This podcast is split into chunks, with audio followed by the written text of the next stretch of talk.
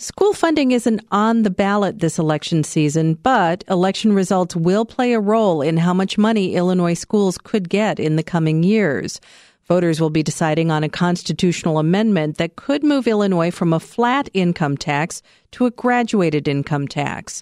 If passed, higher income earners would pay a higher tax rate, while lower wage earners would pay a lower rate.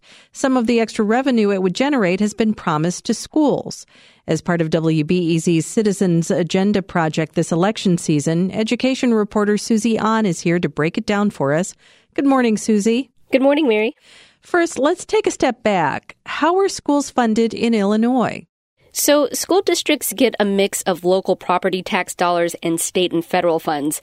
And they've relied most heavily on local property taxes, and that creates funding inequity across the state. So, schools in areas with higher property values got more money, which created a divide in resources. So in 2017, the General Assembly was finally able to pass something, a new funding formula called evidence based funding. And it's meant to give more money to school districts that have less while trying to take some burden off local property taxes.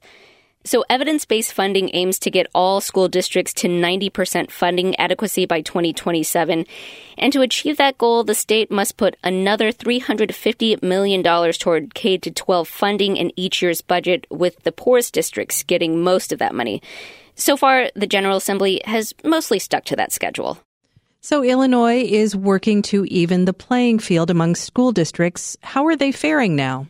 So, with the coronavirus pandemic, things have definitely shifted. Uh, people were worried there'd be cuts to the school funding in this year's budget.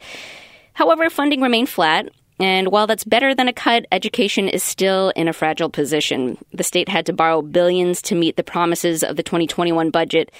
It's relying on money from a federal coronavirus relief package and the passage of the graduated income tax to make sure schools are funded.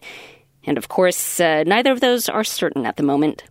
Now, what does the graduated income tax have to do with school funding?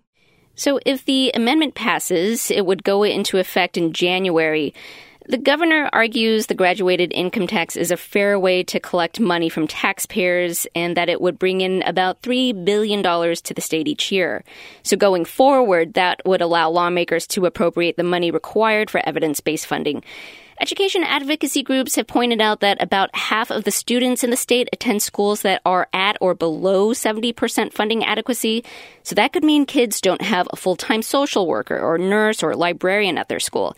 Uh, that could mean a lack of certain programs like no advanced placement classes or less planning periods for teachers. So schools are relying on that increased funding.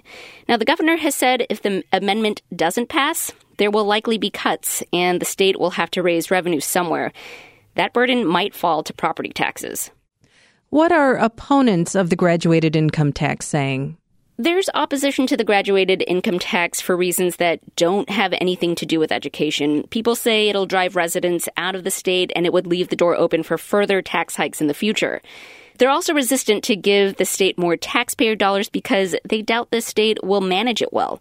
Opponents like the Civic Federation, which is a budget watchdog group, are also saying this is not a comprehensive plan for a state that is struggling financially. Um, they say the state would maintain its poor credit rating, which could mean more job loss and a shrinking tax base. And they say the projections for this year won't be as rich as proponents are hoping because of the pandemic, and that would hurt potential revenue for schools.